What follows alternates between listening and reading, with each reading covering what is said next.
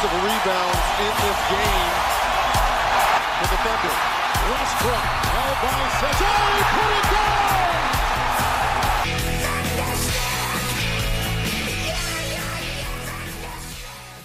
Ciao a tutti e bentornati a una nuova puntata di Thunder Streak, il primo podcast italiano dedicato agli Oklahoma City Thunder. Io sono Francesco Contran e con me, come sempre, c'è Alessandro Benassuti. Ciao Ale. Ciao a tutti, ciao Fra. Oggi puntata speciale perché è la prima volta che facciamo una mailbag e quindi vi ringraziamo intanto per le domande che ci avete fatto che non sono poche, però comincio io col fare una domanda ad Ale, che è una domanda che mi aspettavo che almeno uno, una persona ci facesse perché in realtà non l'abbiamo mai detto questo nel podcast, ma te la faccio subito Ale, perché tifi Thunder? Uh, eh, tifo Thunder perché nel lontano 2013 ehm, mi è stato regalato NBA 2K13 e, e, i Thunder erano una delle due squadre in copertina, diciamo, la partita rapida, quella preimpostata, era Thunder contro Miami Heat perché c'erano appena state quelle finals, no? E, um, io la prima volta che ho giocato ho preso Miami e questo amico invece contro cui giocavo ho preso Oklahoma City e mi ha devastato. Da quel momento lì ho giocato sempre solo con Oklahoma City e poi dopo qualche mese mi sono chiesto ma chissà come sarà vederli giocare per davvero e, e, quindi ho iniziato a seguire le partite reali, effettive dei Thunder. Tu invece? Allora, io praticamente ho iniziato a seguire nel 2015, quando era l'ultimo anno di Kobe praticamente, e quindi, sai, essendoci l'ultimo anno di Kobe, diciamo, seguire ti portava a volerti fare i Lakers, però a me i Lakers facevano abbastanza cagare come giocavano, te, se ti ricorderai quell'anno c'era D'Angelo Russell Beh, come sì, point guard nell'anno sì, da sì, rookie, sì. insomma, facevano, facevano abbastanza pena. E d'altra parte, per i primi mesi non sapevo chi tifare. Avevo visto la partita di Natale Warriors contro Golden State. Non mi andava di tifare i Warriors perché erano una squadra più forte, anche se era bella da vedere. Non mi andava di tifare uh, uh, Cleveland perché LeBron era il giocatore più forte della Lega, quindi non, non mi andava di tifare per il più forte. E ho come ero comprato NBA 2K quell'anno e avevo iniziato a giocare con Oklahoma City e c'era il coniglio più alto del mondo che segnava sempre, su, sia sul videogioco che nella vita reale, e allora ho iniziato a seguire i Thunder perché a me piaceva un, un casino vedere giocare Kevin Durant, e poi mio zio mi aveva regalato la maglietta di Kevin Durant e dopo qualche mese Kevin Durant è andato a Golden State e lì ho dovuto decidere se rimanere a tifare i Thunder o passare a Golden State perché di fatto io tifavo i Thunder per Durant, però poi c'era Westbrook, mi ero affezionato alla squadra e dopo la serie di playoff era difficile, tra virgolette, cambiare, cambiare squadre, quindi sostanzialmente per quel motivo lì. Ok, allora dai, partiamo con, con le domande, quelle proposte da voi ora. Eh, la prima, aspetta che non trovo più chi ce l'ha fatta, eh, Diego Vitucci e ci chiede un confronto tra le prospettive dei Thunder di oggi e quelle del 2010. Ehm, allora, secondo me, io appunto non seguivo, come, come, ho detto, i Thunder del 2010, mi sono preso un po' il roster, ho cercato di, di, identificare un po' le tendenze della squadra, mi sembra che fossero molto più eh, incentrati sul gioco delle stelle della squadra, in modo particolare su KD, eh, perché Russ comunque era eh, al suo secondo anno, se non sbaglio, sì. Sì, e forse James terzo, Harden è... comunque sì. E 2010 in teoria Russ draft Ah no, il secondo quindi... perché è stato... Eh, sì, sì, sì. Quindi sophomore e James Harden era rookie, così come Ibaka. Per cui se guardate anche un po' le statistiche, insomma, che disvetta su, su tutti gli altri. E soprattutto se guardate il roster vi renderete conto che ehm, tanti role player non è che ce ne fossero, a parte vari appunto i quattro appena citati e Jeff Green e Sefloscia che, e Nick Collison che sono sempre stati degli specialisti insomma. Però mi sembra una squadra appunto che aveva del talento eh, completamente fuori misura, fuori scala per quanto magari all'epoca ancora non si capisse mh, nessuno poteva prevedere che tre di quei giocatori della stessa squadra, lo stesso roster sarebbero diventati un giorno MVP della Lega al momento non penso, o quantomeno è davvero, davvero, davvero difficile che, che Shai, Chet e J-Dub tutti e tre diventino MVP o comunque MVP caliber player. E, ehm, per cui penso che in generale al momento questa squadra sia sicuramente più profonda. E, ehm, giochi comunque in maniera molto molto armoniosa, cosa che i Thunder, anche quando ho iniziato a seguire io, mh, tra appunto 2013 e 2014, eh, non hanno mai fatto in, in quelle edizioni perché l'attacco era sostanzialmente KD e pedalare. E, ehm, e quindi penso che l'infrastruttura però che c'è intorno sia molto migliore, anche se magari a livello di, di talento grezzo eh, non hai tre fenomeni del genere, e anche a livello di coaching staff siamo su tutt'altro livello.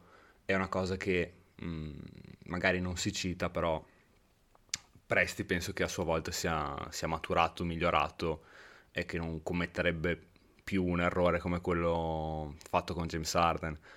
Eh, probabilmente farebbe delle altre scelte ad oggi, insomma. Per cui credo che in termini di prospettive future, nonostante non hai appunto quello star power ineccepibile che avevano i potenziali Thunder del 2010, eh, penso siano meglio le prospettive che ha questo roster.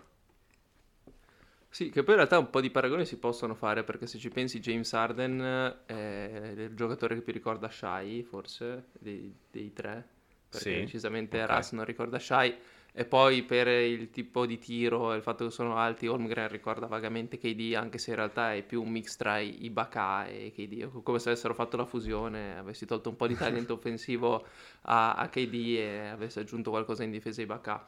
Eh, poi vabbè, però ovviamente manca, manca il RAS della situazione eh, perché Ghibli decisamente non ricorda RAS, o meglio, ultimamente ricorda la versione peggiore di RAS, ma, ma, senza effort, quindi non, non sarebbe comunque RAS. E, e, poi vabbè c'è appunto J-Dub che invece è un giocatore unico che, ma, che mancava quell'anno la cosa che io mi ricordo abbastanza distintamente è che i Thunder hanno perso il primo turno nel 2010, eh, ricordo nel senso che ero andato a vedermi un po' le, i risultati di quegli anni, perché poi ovviamente non li ho visti. Nel 2010 avevano perso contro i campioni in carica, che erano i Lakers. Nel 2011 avevano perso contro i campioni in carica, che erano i Mavs.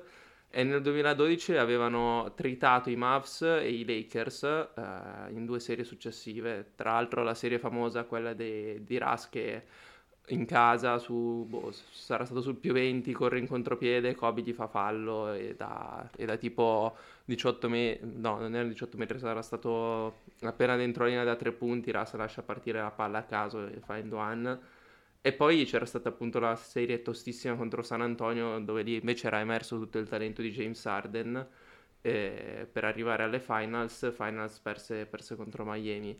Poi quel roster lì non è riuscito a vincere per una serie di motivi. Il motivo uno è che James Harden se n'è andato, il motivo due è che probabilmente Westbrook, se, Westbrook e Ibaka non si fossero rotti nel 2013, nel 2014, probabilmente uh, saresti riuscito a tornare alle finals, poi vincere era, era, un'altra cosa. E vabbè, nel 2016 io credo che alle finals contro quel LeBron e quei Cleveland Cavaliers sarebbe stato impossibile perdere. Però l'idea che questa squadra possa essere a arrivare quest'anno ai playoff, magari superare un turno, venire rullata e l'anno prossimo rullare lei le altre squadre non mi sembra inverosimile. Quindi a livello di prospettive siamo messi bene, poi per il resto concordo tutti, concordo su tutto quello che hai detto.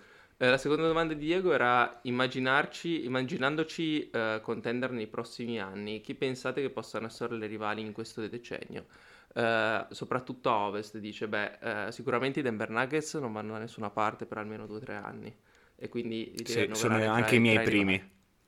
Mm, e li devi annoverare tra i rivali. Uh, allora, i Phoenix Suns, secondo me, uh, hanno una finestra che si chiuderà in fretta di, di, un paio d'anni, ma non è detto che si sviluppi una piccola rivalità. Voi immaginatevi se quest'anno finisse una serie playoff contro Phoenix. Uh, io non ci darei battute a priori, ma fatta, fatta questa premessa, eh, credo che se succedesse il prossimo anno con una squadra più matura potrebbe instaurarsi una mini rivalità, come era quella contro Dallas, che poi alla fine è durata, era durata molto poco.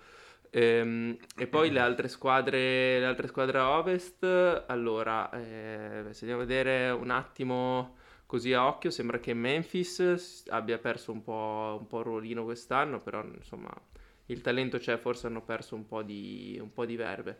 Avrei detto, se mi avessero chiesto qualche anno fa, avrei detto sicuramente New Orleans, ma uh, hanno avuto una gestione dei loro asset abbastanza rivedibile e quindi questo mi fa pensare che probabilmente non saranno una, una rivale realistica. Non si può non mettere San Antonio, anche se credo che loro ci vorranno ancora due o tre anni per, perché hanno potenzialmente il giocatore più forte della Lega roster, che, che è Wembanyama. E vabbè, poi io non vorrei, non vorrei mettere i Lakers perché viene da dire che mi sembra abbastanza poco realistico No. che LeBron continui a giocare da MVP fino a 45 anni, però ogni anno LeBron ci smentisce, quindi ti direi non i Lakers, no, e quindi ti direi eh, sicuramente, abbiamo detto Denver, eh, potenzialmente San Antonio, eh, nel cortissimo periodo ti direi Phoenix e poi altre- le altre due sono Dallas e Minnesota secondo me, anche se Dallas non è detto eh, che non si spacchi in mille pezzi e Minnesota eh, ha quel problema grosso che eh, dall'anno prossimo non potranno più muovere niente. Sì, sono in generale d'accordo con te, sono d'accordo sul fatto che Denver tra le contender attuali mi sembra quella più solida, quella che durerà ancora un paio d'anni in più, insomma, rispetto alle altre. Ehm, E, quindi secondo me con loro ci si dovrà confrontare appunto per 3-4 anni ancora. E- ed è anche un matchup che non è facilissimo però che sì, perché, perché Jokic è Jokic, insomma, e, e anche Chet lo potrebbe soffrire molto.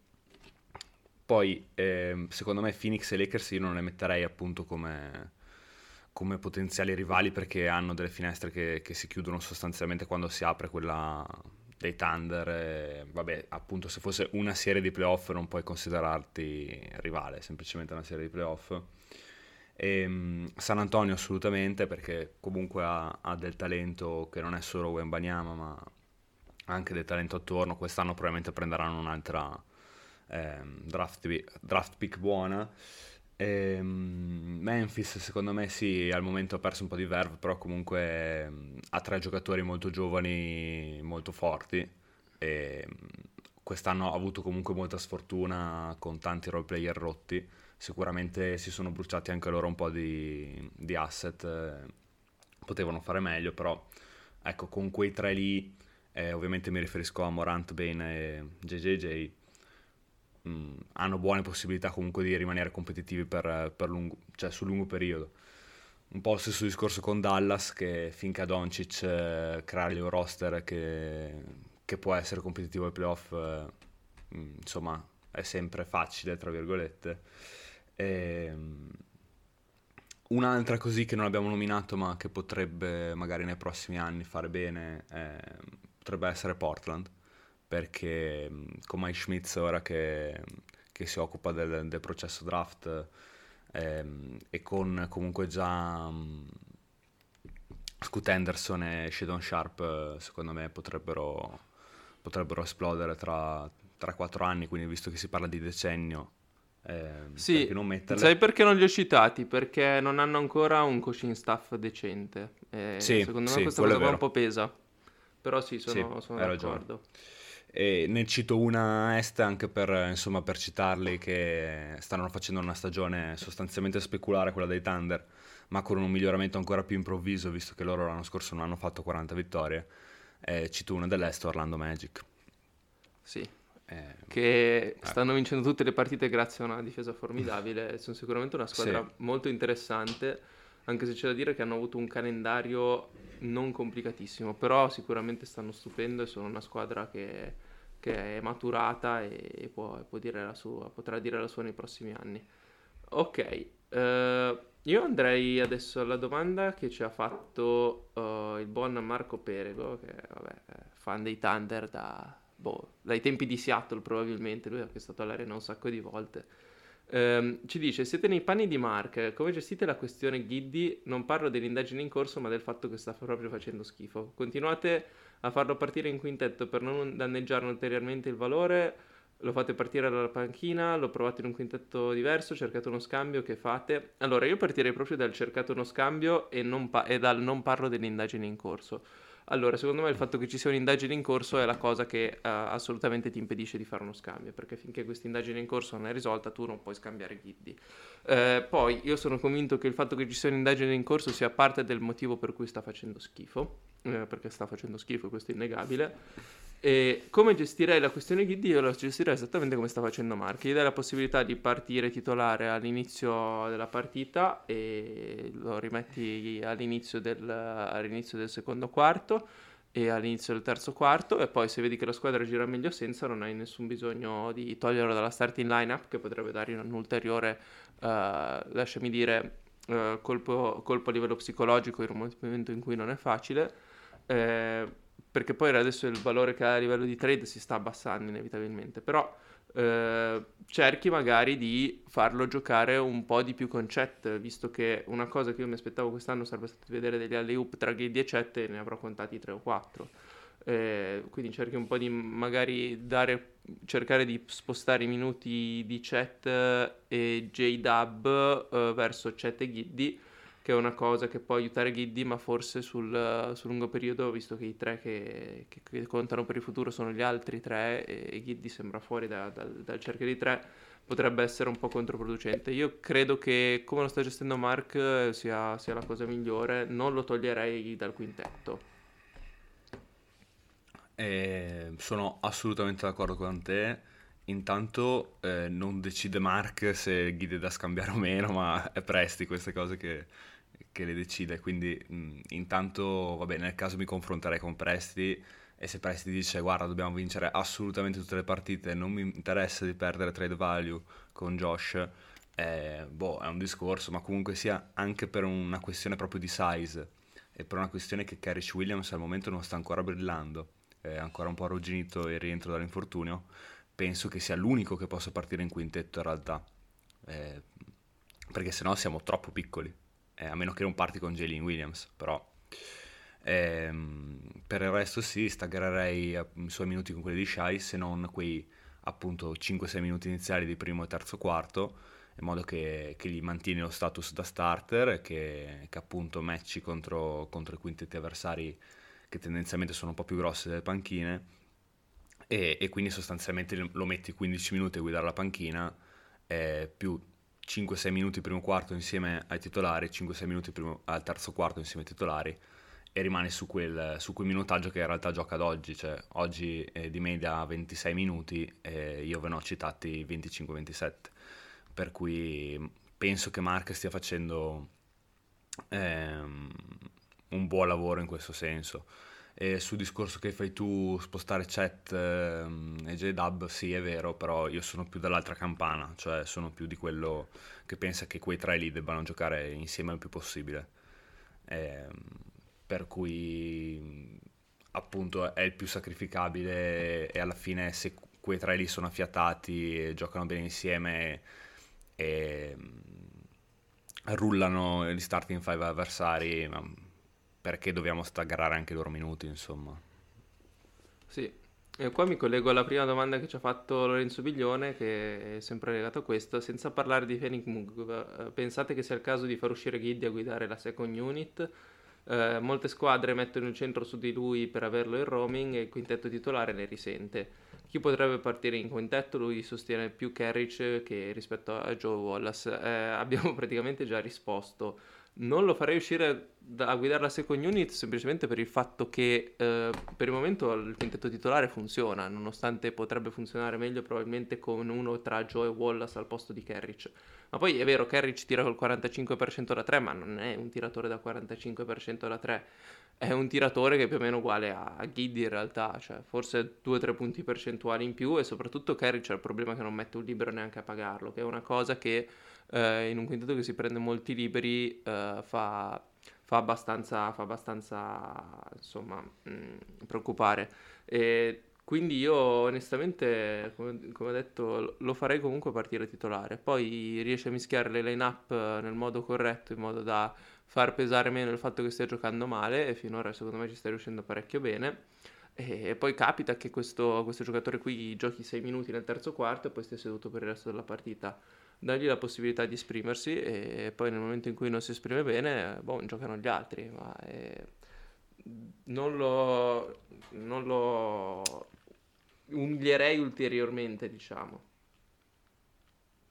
Sì, sì, sì, cioè anche perché appunto per, per valore economico, diciamo, vale la pena di, di, provare a far funzionare quei minuti, quella decina di minuti con lui in quintetto alla fine. No, non si tratta di molto di più, una dozzina di minuti con lui in quintetto. È vero che i centri avversari ora si accoppiano a volte con lui per, per andare in roaming, però è anche vero che, che, lui in realtà poi nel dunker spot dal post alto riesce a, a pescare bene i compagni che tagliano e, e fluidifica comunque il gioco anche in transizione, insomma è qualcosa in realtà porta secondo me e mm, per quanto il tiro continui a non entrargli, in tiro in generale non solo quello da tre punti, ehm, penso che nelle ultime partite io l'ho visto leggermente meglio in difesa, cioè quantomeno, non dico che abbia avuto un impatto positivo, eh, però che quantomeno eh, abbia iniziato a sbattersi.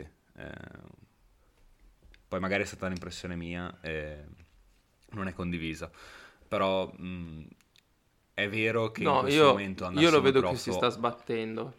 Gli sta andando anche abbastanza tutto storto, okay. eh, c'è da dire questo, però un po' si sta sbattendo. Sì, sì, sì.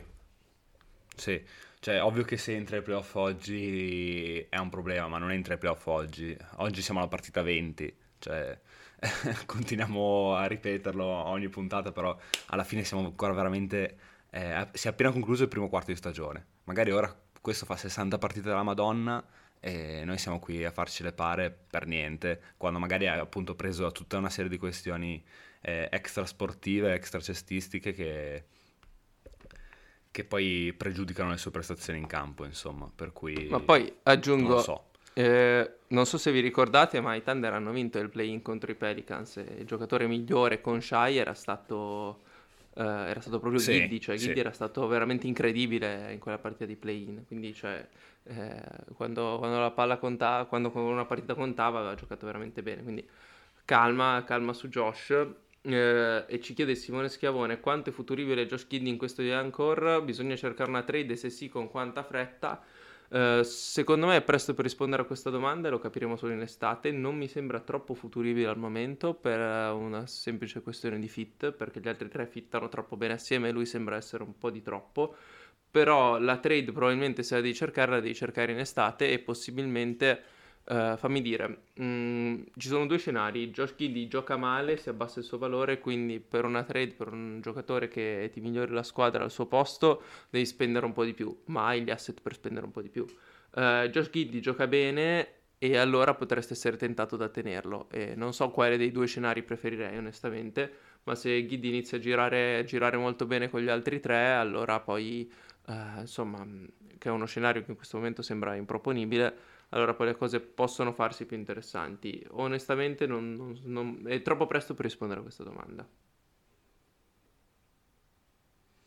Sì, anche secondo me io ad oggi non cercherei lo scambio, mm, se ne può parlare in estate, se la stagione continua così, se, se Josh dovesse continuare a giocare male, ok, se magari appunto fai una brutta figura ai playoff con lui ehm, insomma in difficoltà, eh, appunto cosa che ti porterebbe comunque a svenderlo sostanzialmente.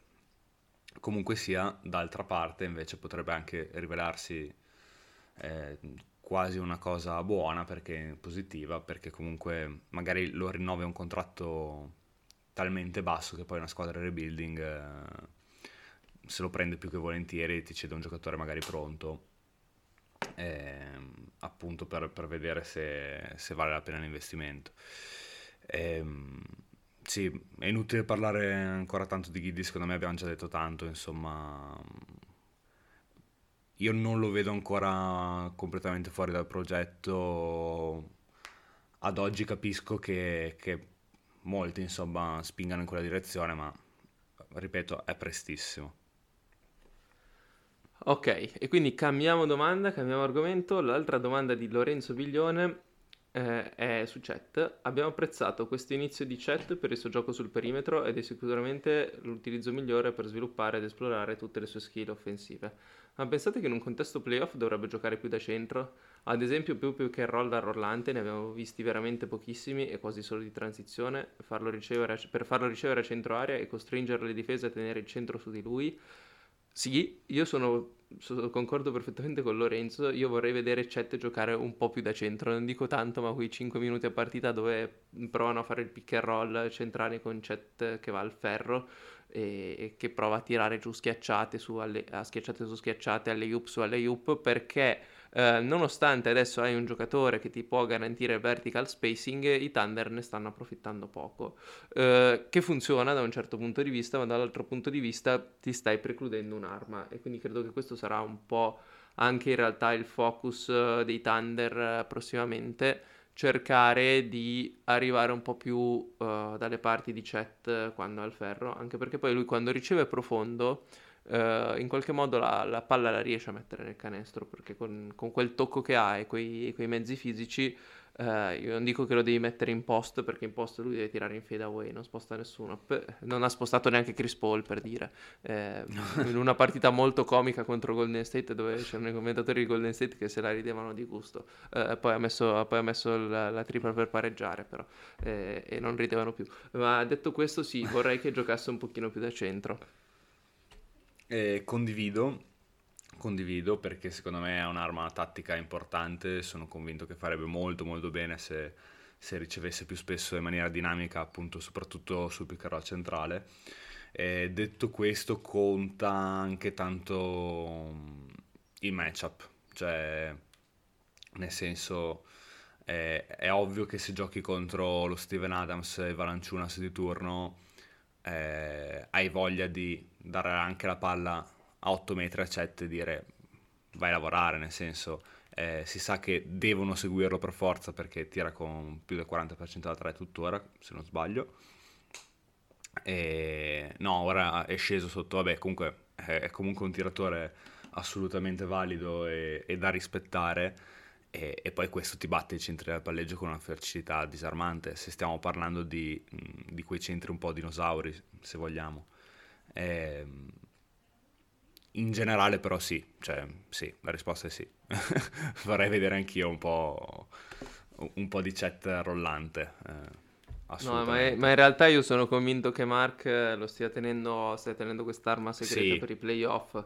Come, come, il tiro da tre di Ben Simmons è tenuto lì in segreto per i playoff perché poi no, non te lo vabbè. aspetti. no, vabbè, io sono serio, cioè invece secondo no, me. No, sono serio anch'io. Quando lo fa. Per... Ok. Però vi, quando mi lo fanno funziona sempre. Co- mi aveva fatto venire in mente quella cosa, sai, il tiro da tre di Ben Simmons. Eh, ma vedrete che si sta allenando i playoff. Eh, di Ben Simmons che tira da tre. No, okay. Però appunto, siccome che funziona sempre, eh, secondo me lo sa anche lui che funziona. Cioè, Mark è brillante, ragazzi, non è che dobbiamo spiegarglielo noi. Per cui... No, infatti, cioè, se c'è una cosa che mi rende molto fiducioso sul, sul rebuilding è il fatto che ci sia lui in panchina. Eh, ma poi, tra, tra, l'altro, un'altra cosa che mi è venuta in mente, noi adesso stiamo criticando Ghidi ed è giustissimo, e un paio di anni fa ci esaltavamo per Darius Pezzi, che è chiaro che le prospettive sono cambiate abbastanza in fretta. Caspita, davvero, davvero. Le cose Vabbè. sono cambiate in fretta. Eh, Filippo Scalco ci dice chi pensate sia il pezzo mancante? Questa domanda qua è complicatissima, uh. quindi Ale eh, lascio iniziare te perché... Eh... Prego. Ok, ok. Allora io ti, ti spezzo un po' la domanda, nel senso, per come la vedo io, e vista anche un'altra domanda che poi approfondiamo magari dopo, non è una star il pezzo mancante, ma probabilmente è un giocatore eh, all'Aaron Gordon, cioè quello starter di altissimo livello comunque, ma che non è appunto uno star, non è uno NBA. E, um, il profilo ideale secondo me potrebbe essere proprio Aaron Gordon, il problema è che Denver eh, non lo cede, lo vuole tutta la Lega, penso, dopo gli scorsi playoff. E penso che quel 4 fisico mh, mm, da mettere di fianco a Chet, eh, versatile di- mh, mm, difensivamente, versatile offensivamente, che si muove senza palla, ehm, che a sua volta può darti spacing verticale, che mm, insomma, bravo a tagliare, ecco. Aaron Gordon secondo me potrebbe essere un pezzo mancante eccezionale, appunto non è disponibile sul mercato, secondo me a medio termine eh, due profili che magari, visto che la situazione delle loro rispettive franchigie non è idilliaca, e su cui punterei forte potrebbero essere Trey Murphy di, di New Orleans e Jalen Johnson di Atlanta. Non so se ti ho un po' spiazzato. Invece poi ho dei nomi per eh, se parliamo di star o altri nomi. So allora, se... mi hai un po' spiazzato con Jalen Johnson. Eh, con Trey Murphy okay. no. Allora, eh, ti dico perché mi sento un po' spiaciuto da Jalen Johnson. A me Jalen Johnson piace, onestamente. Non... Dovrei andare a vedere un attimo come tira dall'arco, ma non mi sembra che tiri... Ah no, sta tirando bene quest'anno. Eh... Sì, sì, quest'anno sta tirando bene. Non sarebbe male effettivamente se, se il tiro è vero, uh, perché ha quelle caratteristiche difensive e di fisicità che sicuramente possono aiutare. Uh, il primo giocatore che hai detto, Trey Murphy, uh, mi gaserebbe un sacco, anche se c'è da dire che è un giocatore che è abbastanza martoriato agli infortuni, perché eh, non mi pare abbia giocato tantissime gare, poi adesso ha un problema al ginocchio abbastanza serio, ma Uh, questa cosa qua un pochino mi preoccupa perché uh, appunto parliamo di un giocatore che al, al, quarto anno, il primo anno ne ha giocate 62, al secondo anno ne ha giocate 79, quindi ok ci sta, però si è, si è fatto male. Quindi il fatto che un, un giocatore di 23 anni che ha già avuto un paio, un po' di problemi infortuni non mi lascia troppo sereno, però effettivamente Uh, il profilo è estremamente intrigante mm, perché poi il profilo che ti serve è uno alla Herb Jones co- con un tiro quindi uh, quello che hai detto Aaron Gordon sarebbe il profilo perfetto io ti, te ne sparo un altro anche se è molto più difficile arrivarci eh, Jabari Smith con un'intelligenza cestistica un po' più alta perché secondo me eh, Dio. Cioè, no, beh, un po' più alta, eh, non... Però se tu, metti, se tu metti quel tipo di giocatore lì, con quelle, con quelle leve lì, con quel fisico lì, uh, perché senza bisogno che tiri col 40% da 3, perché Javari tira col 36% da 3 e difensivamente molto solido, l'abbiamo visto una gara contro Houston che ha difeso molto bene su Shai, sono convinto che potrebbe essere un giocatore abbastanza interessante. Ma poi io te ne sparo un altro che però è un po' piccolino, ma se non fosse così piccolo a me non dispiacerebbe, eh, e qua eh, Dylan Brooks ti dirò perché eh, un pazzo serve sempre nella squadra eh, e, e, secondo me se, se Dylan Brooks fosse quei 5 cm più alto sarebbe probabilmente il giocatore perfetto. Ok, se fosse 5 cm più alto sì, ma così sei troppo piccolo, secondo me. Cioè, sì. Se no, un altro, un altro, giocatore che uh, boh, bisogna considerarlo star, non bisogna considerarlo star. A me non dispiacerebbe Pascal Siakam, uh, però chiaramente non so se si accontenterebbe di fare il quarto giocatore della squadra. E poi a me era venuto in mente anche Kuzma, però uh, essendo uno di quei giocatori che ha giocato quasi sempre in contesti disfunzionali, salvo l'anno in cui ha vinto il titolo con LeBron, ma poi anche un giocatore che a livello uh, di carattere e non sembra proprio essere il fit ideale, ideale con i Thunder. Quindi, insomma, qu- quanto role player io, io, mi fermerei qui, non mi viene in mente onestamente nessun altro. Uh, se, si parla, se, si parla, di stelle, eh, allora quindi andiamo a tutte le domande che ci avete fatto mh, sulle stelle. Quindi, uh, Ivan Saba, fino a dove uh, possiamo spingerci con un eventuale trade, magari andando lì, andando via tutte le scelte che abbiamo? e poi Uh, uh, cosa manca in vista dei playoff per competere ad alti livelli di Dania Starita e, e poi c'era anche uh, Nicolò Squizzato uh, no questa era questo abbiamo già risposto.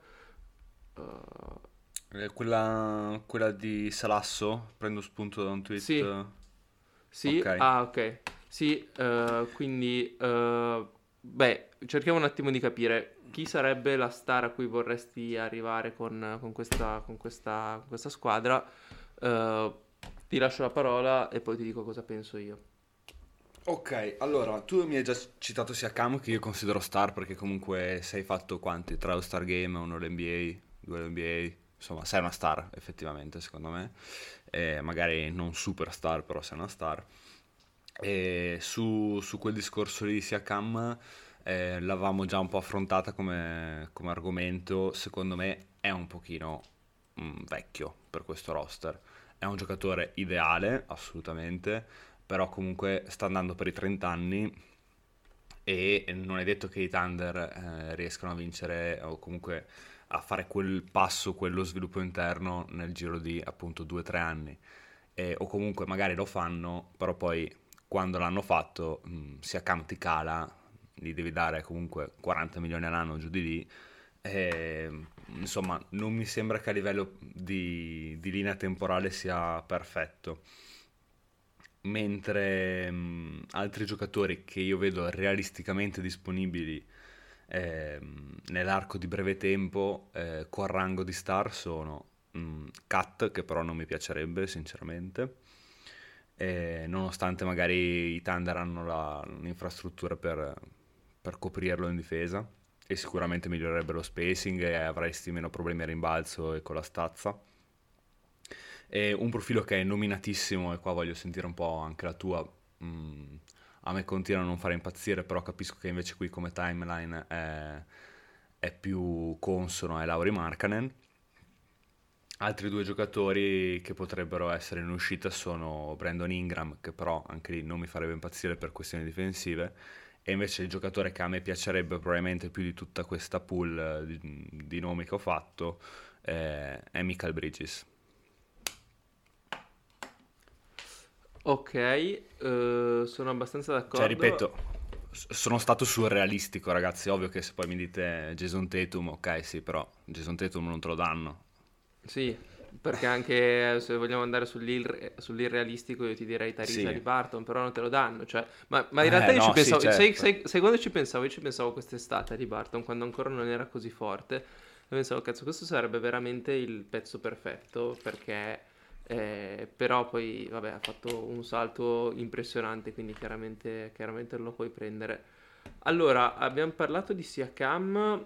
Allora, ti dico che Brandon Ingram onestamente non mi farebbe impazzire come profilo, uh, quindi uh, non mi sembra il giocatore adatto, soprattutto perché poi se lo devi anche un po' nascondere in difesa e ha una selezione di tiro uh, da star eh, che ci può stare, ma uh, eh, insomma non sono convinto che si amalgamerebbe benissimo con il roster.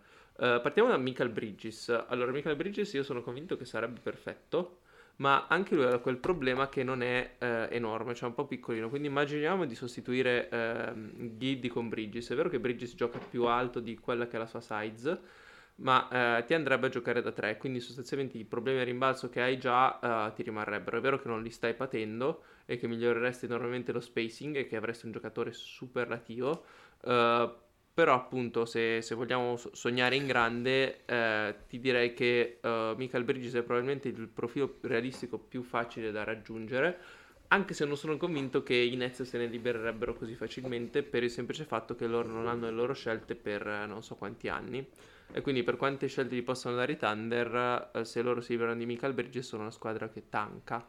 Eh, anche se eh, appunto poi dipende chi gli dai dietro, però gli dovresti dare, vabbè, uh, Bertans, Giddy e chi altro per matchare i contratti, Micic forse, e qualche prima. Eh, quindi insomma, mh, mm, sicuramente sarebbe, sarebbe, il profilo più interessante di quelli che hai detto. Su Lauri Markanen allora, io rimango dell'idea che fossi Utah non lo cederei. Eh, per il semplice fatto che eh, hai trovato un lì, giocatore cioè... su cui ricostruire. Poi che non sia il tuo primo di una squadra da titolo, uh, posso essere d'accordo. Uh, però Lauri verrebbe da noi a fare il terzo, penso. Mm, cioè, il secondo il terzo. Come importanza sì, come importanza sì come secondo eh, me palloni in attacco probabilmente secondo però come importanza sui due lati Chet secondo me sarebbe in prospettiva d- quantomeno sì c'è da dire una cosa che Markkanen è un ottimo scorer ma non è uno che crea così tanto gioco per i compagni eh, questo vale anche per Bridges in realtà eh, però mentre Bridges lo può usare un po' più da finalizzatore a Lauri devi dare la palla in mano per, perché sia più efficace quindi questo sì. non mi fa impazzire a livello di fit e anche a livello difensivo, per quanto lui sia, sia migliorato dagli anni di Chicago e Minnesota, eh, non è una, una, stella a livello difensivo. E beh, ovviamente molto, sarebbe molto meglio di Giddy, però, eh, però insomma non, non, ci siamo ancora. E quindi eh, in realtà mh, a livello di stelle li abbiamo detti tutti, no? quelli, quelli che sono tra i sì. Ti, ti, ti, lancio una cosa che non è a breve termine, ma tra un paio d'anni magari potrebbe essere. Mm, tu lo prenderesti Devin Booker? Nel caso in cui KD, Bill, insomma la finestra lì a Phoenix si chiude, eh, sì. è su, sul mercato, lo vai a prendere? Sì, sì, sì. Cioè, sì. C'è DJ Dub per prenderlo? Sì. Probabilmente sì.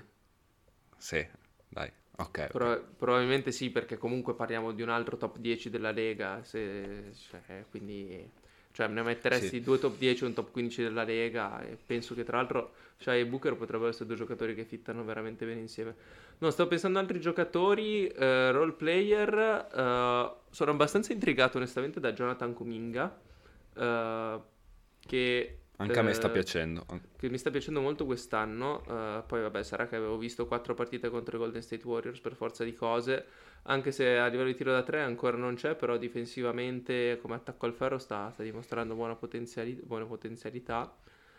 E poi in realtà il problema è che i giocatori più interessanti, eh, che sono Jason Tatum, non, non te lo cedono. E, e quindi in realtà poi non è che ci sia tutto questo granché. Ma mh, te la butto lì invece. Ehm, altri due giocatori eh, che secondo me possono avere eh, invece un senso di essere. Eh, Jeremy Grant, siamo d'accordo che è forse un po' troppo vecchio per questa squadra. E che Sì, è, un po' una- è un profilo un po' la. Siakam. Sì, cioè la vedo un po' come, come Siakam, appunto. Eh, anzi, come giocatore probabilmente è un leggermente sotto, eh, però l'età è quella, lo status è quello, i milioni che gli devi dare sono quelli, insomma, mm, non, i- non ideale, non ideale. Non romperei il salvadanaio per Jeremy Grant. E invece uno che forse puoi pagare anche meno, Keegan Murray. Quest'anno sta tirando male. E l'ho valutato. L'ho valutato, sono andato sul profilo, ho detto vediamo cosa eh, a livello statistico, perché l'ho visto giocare due o tre volte, comunque non mi sembrava che avesse giocato male, eh, e come dici tu non gli sta entrando un tiro che sia uno, e, e quindi poi l'ho scartato, però era nei miei primi nomi tra... Pensavo di, di metterlo insieme a, a Murphy e a, e a Jalen Johnson, cioè era il mio terzo nome di quella categoria, diciamo. Oh, e poi se, se credi in Chip and Jelland eh, potresti anche prendere Herb Jones. Se credi che ti sistemi il tiro di Herb Sì. Jones. È un rischio, eh. Eh, però Sì, è un insomma, rischio e, e l'abbiamo fatto troppe volte questa Sì. cosa, fra- cioè, ne abbiamo visti troppi così. Sì, sì, Basta. Su questo, su questo sono d'accordo. Eh, stavo pensando all'ultimo, eh, ma no, a- a- RJ Barrett no, non, non mi fa impazzire, è troppo piccolo. Eh, Mm. No, ok. Eh, no, direi che basta, li abbiamo, li abbiamo chiusi tutti e quindi arriverei Sì. all'ultima domanda di eh, Salasso, eh, perché... Ti, ti manca, scusami Fra, io mi inserirei qui con la domanda eh, sul giocatore della panchina, mm, che adesso non sto trovando. Eh, Ah, ok, sì, di Simone Palleschi. Ha senso tenere tutte le picche in Ok. nostro possesso rischiando di soffocarle? Ovviamente no. Eh, chi pensate potrebbe ess- possa essere il giocatore della panchina che può portarci notevoli migliorie? Eccoci. inteso come giocatore da prendere altrove ma che esce dalla panchina. Vai Ale. Allora, ehm, ci ho messo una marea di tempo a trovare una risposta a questa domanda. Domanda Eh, complicatissima. Sì, sì, sì, sì. Perché, allora, intanto perché giocatori forti forti in uscita dalla panchina, ehm, insomma, non è che in giro ce ne siano così tanti e non è che le squadre te le tirano dietro, perché ovviamente ehm, una volta che No. trovi uno di quei pezzi, insomma, te lo tieni. Ma sì, ma poi eh, puoi anche pensare a un titolare da far uscire dalla panchina. Non è che ci siano tantissimissimi giocatori. Eh, no, no, no, no, infatti, comunque io per, ehm, visto appunto che Carrick non è partito alla grande e visto il discorso size a 4, giocatori versatili, ehm, non è facilmente raggiungibile, però anche lì per una questione di salari nei prossimi anni potrebbero essere costretti a liberarsene. E Kyle Anderson, eh, mi è venuto in mente. Come Gasi, come Gasi, Kyle Anderson, sì. slomo, slomo. Con la squadra E che nel gioca il pace più appunto- veloce della Lega metti slomo. Cioè, non siamo più veloci. Beh, ma secondo me ci starebbe da Dio invece. Madonna, Eh, sì, proprio sì, per sì. quel motivo. E, e invece nel caso si chiudesse anche lì la finestra, visto che ha anche un buon contratto e quindi potresti tutto sommato sostenerlo dalla panchina, a me come, come sesto uomo Austin Reeves sta piacendo tanto. Sì. Però qui si parla tra un, un paio d'anni, una volta che LeBron si ritira, eccetera, eccetera, insomma. Sì, io stavo pensando ad altri faccio fatica. Potresti far uscire dalla panchina eh, Alex Caruso magari. Sì, Che- sì, sì, dai, ok. Cioè tu diventa, diventa veramente un incubo poi la difesa di Thunder. Immaginatevi eh, Dort, Wallace, Caruso e Shai. Cioè, diventa qualcosa di, di folle. Sì.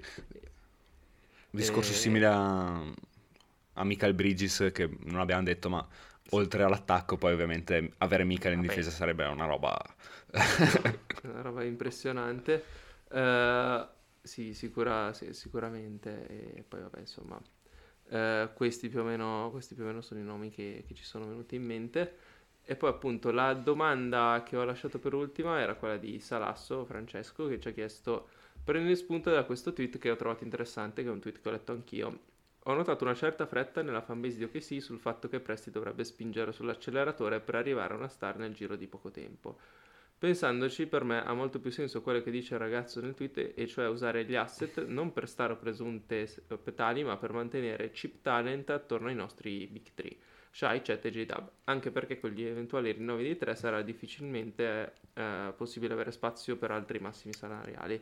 Voi che ne pensate? Io penso che sono d'accordo e a proposito di questo volevo snocciolare un paio di numerini, uh, Ale, perché poi alla fine i numeri che più contano in questa squadra sono i numeri uh, che condividono in campo Shai Gilgius Alexander, uh, Chet Holmgren e Jalen Williams. Uh, in 309 minuti, questi sono dati di NBA Stats, quindi non, non filtrano il garbage time, uh, parliamo di più 6.4 di net rating, quindi tutti e tre assieme funzionano e questa è un'ottima notizia. Per quanto riguarda invece le coppie individuali, uh, Chet e J-Dub sono, tor- sono diventati positivi, erano negativi, adesso sono più 1.9 di net rating e questo è positivo. Uh, Shai e Chet sono 11.1 di net rating, quindi altra coppia che è super positiva. Uh, Shai e J-Dub sono più 5 di net rating, quindi l'altra, l'altra, coppia, che, altra coppia che è super positiva. Quindi tutte, uh, tutte e tre le coppie, no scusa, Shai e J-Dub, perché poi mannaggia il sito dell'NBA che lascia J, J Williams e J Williams, sono tutti e due, no, Shai e J-Dub hanno più 14.7. e quindi... Ok. Quindi sì, tu, su, su Basketball ciò... Reference sono un po' diverse e sono tra l'altro tutte verso l'alto rispetto a quelle che hai detto tu, senza che sto qua a citarle, ecco. Eh, sì, sono tutte il punto, il punto è che la, l'ottima notizia è che tutte e tre assieme funzionano e funzionano bene anche eh, quando prese a coppie.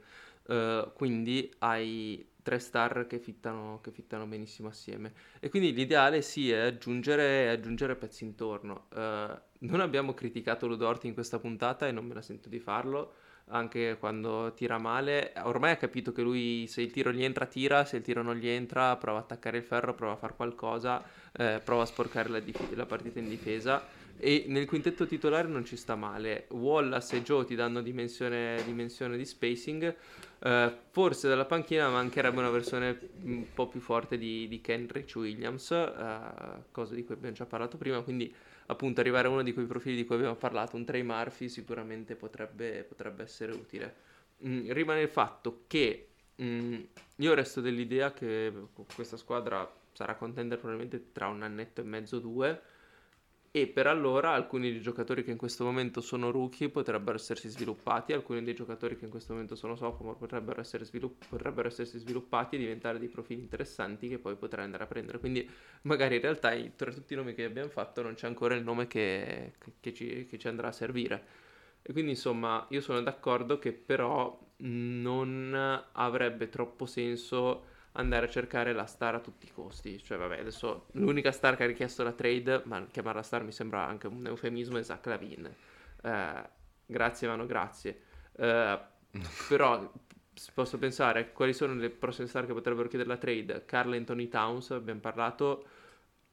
È vero che sarebbe intrigante, ma io non lo vedo con il profilo extra cestistico adatto per questa franchigia, che è una cosa che, che Presti guarda molto e quindi sostanzialmente a meno che Tatum chieda la trade a Boston eh, e sia contenti di fare il secondo virino, cosa che secondo me potrebbe fare benissimo, ehm, mi sembra... Ah sì, sarebbe il suo, cioè sarebbe sì. il miglior secondo violino del, del mondo, insomma. Sì, sì, sì probabilmente, probabilmente, sì. Allora a quel punto teniamo i ragazzi che abbiamo, vediamo come crescono e poi eventualmente usi le pick per, per arrivare a rinforzare la panchina. E, e, questo è perché alla fine mm, non, non, è chiara la direzione che prenderà la franchigia. Adesso sei 14-7, sei quasi in cima all'ovest. E nonostante il calendario si stia, si stia diventando, diventando, abbastanza complicato, eh, però i numeri parlano chiaro. Sei una squadra che eh, difficilmente perde e anche quando perde non dà mai l'impressione di, di lasciarla vinta. Quindi quindi insomma eh, funziona bene la squadra, in ottica playoff io credo che non funzionerebbe ancora benissimo, eh, però appunto deve arrivarci ai playoff per capire cosa non funziona e poi da lì fare i cambi. Sono, sono assolutamente d'accordo con te, questa è una- proprio una stagione da arrivare al primo turno, mh, prendersi anche delle mazzate in bocca. Se dovesse arrivare un secondo turno sarebbe da stappare quella buona, secondo me, ma neanche tanto perché siamo arrivati al secondo turno, ma perché vuol dire eh, giocare minimo quattro partite di playoff in più, eh, che è fondamentale. E su tutta la questione fit de- dei tre giocatori principali della squadra, mh, vabbè, poco da dire, insomma, i numeri parlano chiaro, io sono d'accordo, è evidente quando si guarda le partite che questi tre funzionino bene.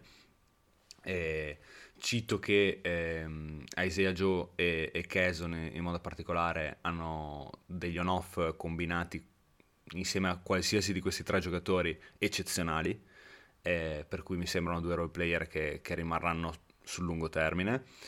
E, e in generale io appunto mi muoverei in quella direzione lì, cioè come dicevo prima, ehm, non è necessario per forza andare a prendere la star, piuttosto un Trey Murphy, piuttosto un Jalen Johnson, dove spendi quella prima, quel giovane, ok, però mh, non è che ti distruggi, perché mantenere poi ehm, una squadra forte sul lungo termine in un mercato così piccolo costa una marea di, di asset e una marea di soldi.